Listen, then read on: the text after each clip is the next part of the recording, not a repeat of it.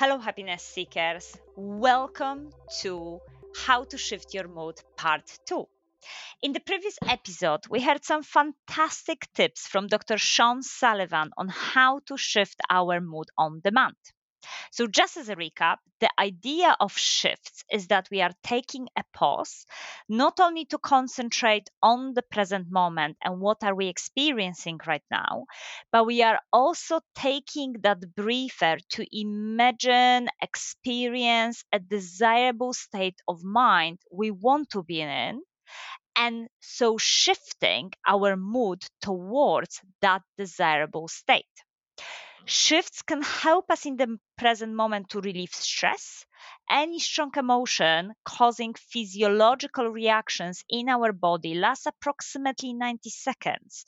So taking a pause allow us to process the emotion and then make a decision how we want to feel next. Shifts, also like mindfulness, have a significant effect on our brain structure. For example, gray matter in amygdala, a region responsible for stress and fear, actually becomes smaller, which helps us to improve our emotional regulation. At the same time, mindfulness causes the gray matter to thicken in such regions as the prefrontal cortex, responsible for planning and problem solving, or hippocampus, responsible for memory and learning, which means that we simply become better and more effective at those cognitive functions. Finally, shifts help us to build more happiness from moment to moment because we are setting an intention. We are imagining, experiencing that positive emotion. So we are able to shift towards a positive mood on demand.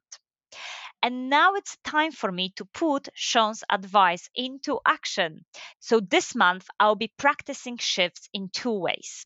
First of all, in the morning, the first thing when I wake up, before I get out of the bed, I'm going to take a five minute pause. I'm going to take a deep breath.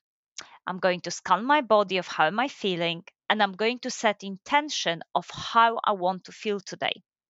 I'm going to truly imagine and experience that feeling so I can easily shift my mood straight towards the desirable feeling first thing in the morning.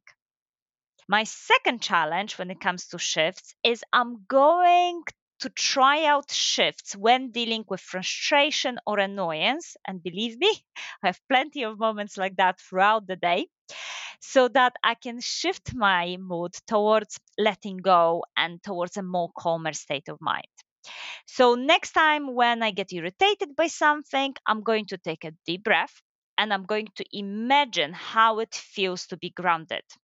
So that I'm going to try to shift my annoyance, my frustration towards a calmer place of mind where I can then decide how I can solve the problem or the challenge in front of me.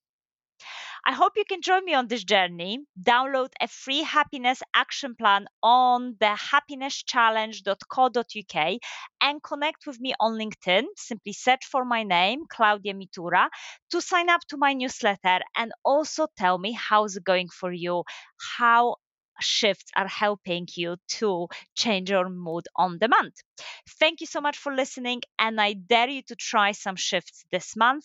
I see you at the next episode when I'll be sharing the results of this happiness challenge. See you there. Bye.